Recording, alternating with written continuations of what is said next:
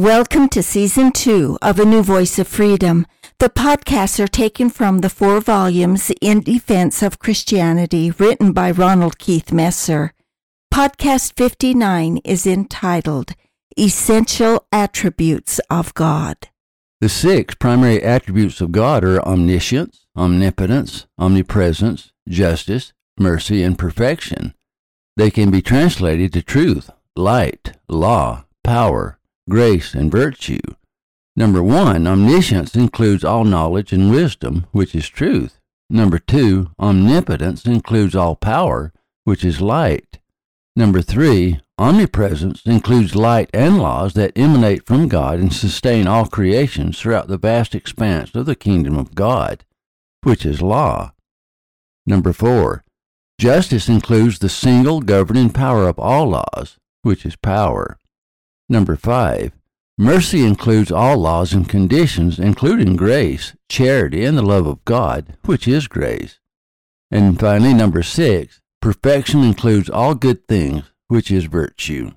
If even one attribute of God were missing, we would be in a terrible fix. If God weren't omniscient, there could be no intelligent design. If he weren't omnipotent, there could be no creation. If he weren't omnipresent, the universe could not be filled with his law and light. If he were not just, chaos would take over, and we would have disorder rather than order, lawlessness rather than law. If he were not merciful, we would be bound forever to Satan and hell, and forever be barred from the kingdom and presence of God. And finally, if he were not perfect, he would cease to be God. All six attributes are necessary for God to be God, but separately none are sufficient. Disregarding the contradictions, imagine a God of unlimited power without justice or mercy, or a God of justice without mercy, or a God of mercy without justice. In other words, take away one attribute or simply mix and match the attributes with some missing. How the world would change. When it comes to power, man tends to imitate Satan rather than God. Any desire for power over others is an act of Satan. All of the laws of God were designed to increase our agency. Satan alone wants to thwart that purpose. Every act of Satan is to lead us into captivity. As history has shown repeatedly, both justice and mercy are trampled on in man's climb to power and domination. God gave Adam and Eve dominion over the fish of the sea and over the fowl of the air and over the cattle and over all the earth and over every creeping thing that creepeth upon the earth. He did not give them dominion over other men and women. God created all men and women equal through law and gave all mankind agency. The highest achievement of government is to protect that divine equality.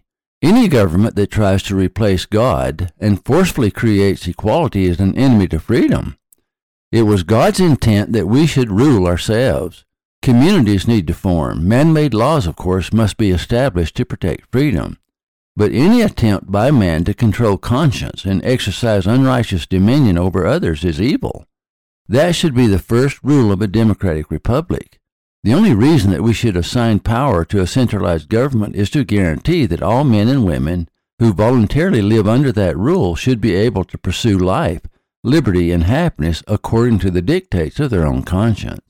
Satan has none of the above attributes. Isaiah tells us that Satan wants to be like the Most High. What he really wants is unlimited power like the Most High, without the restrictions of law. Satan is a self-contradiction. What if Satan succeeded in gaining omniscience without justice or omnipotence without mercy or omnipresence without law? We would become his slaves. John records, For this purpose the Son of God was manifested, that he might destroy the works of the devil. 1 John 3 8. The fundamental principle of freedom is that God created all men and women equal and endowed all mankind with unalienable rights. The purpose of government is not to create equality. The purpose of government is to create an environment through laws based on wisdom and experience where man may safely fulfill his destiny according to the dictates of his own conscience. The moment government begins to enforce equality, government becomes an enemy to liberty. The moment government begins to rule conscience, government becomes an enemy to God. The old adage states that power corrupts, but absolute power corrupts absolutely. Satan is Satan because he is evil. He wants to conquer Christ and gain power over the souls of man. In Revelation 18, John, speaking of the fall of Babylon, which means the world, defines Satan's true goal.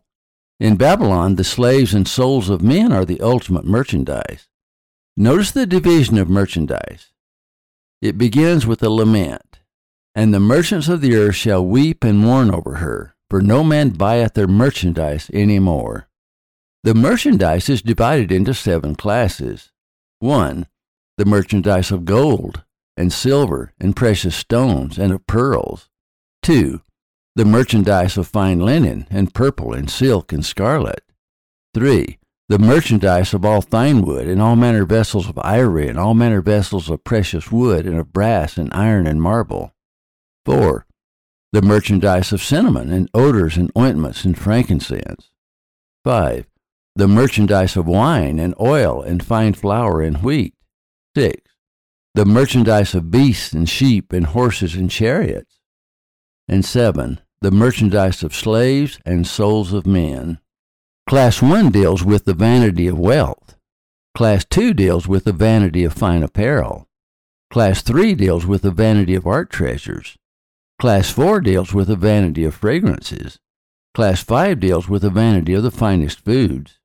Class 6 deals with the vanity of large herds and fancy cars. Class 7 deals with the enslavement of the body and the captivity of the soul. In the first six classes, the world is the merchandise. In the seventh class, however, freedom and agency are the merchandise. We sell our body and our soul for things that perish. It is summed up by the Savior in Matthew 16. For what is a man profited if he shall gain the whole world and lose his own soul? Or what shall a man give in exchange for his soul? John answers that question. It is Babylon. John heard the voice from heaven Come out of her, my people, that ye be not partakers of her sins, and that ye receive not of her plagues. Satan wants to bring all men and women into captivity. God is God because he is good. Everything evil comes from Satan. Everything good comes from God. Thank you for listening. Watch for our next podcast. In Defense of Christianity is available at ronaldmesser.com.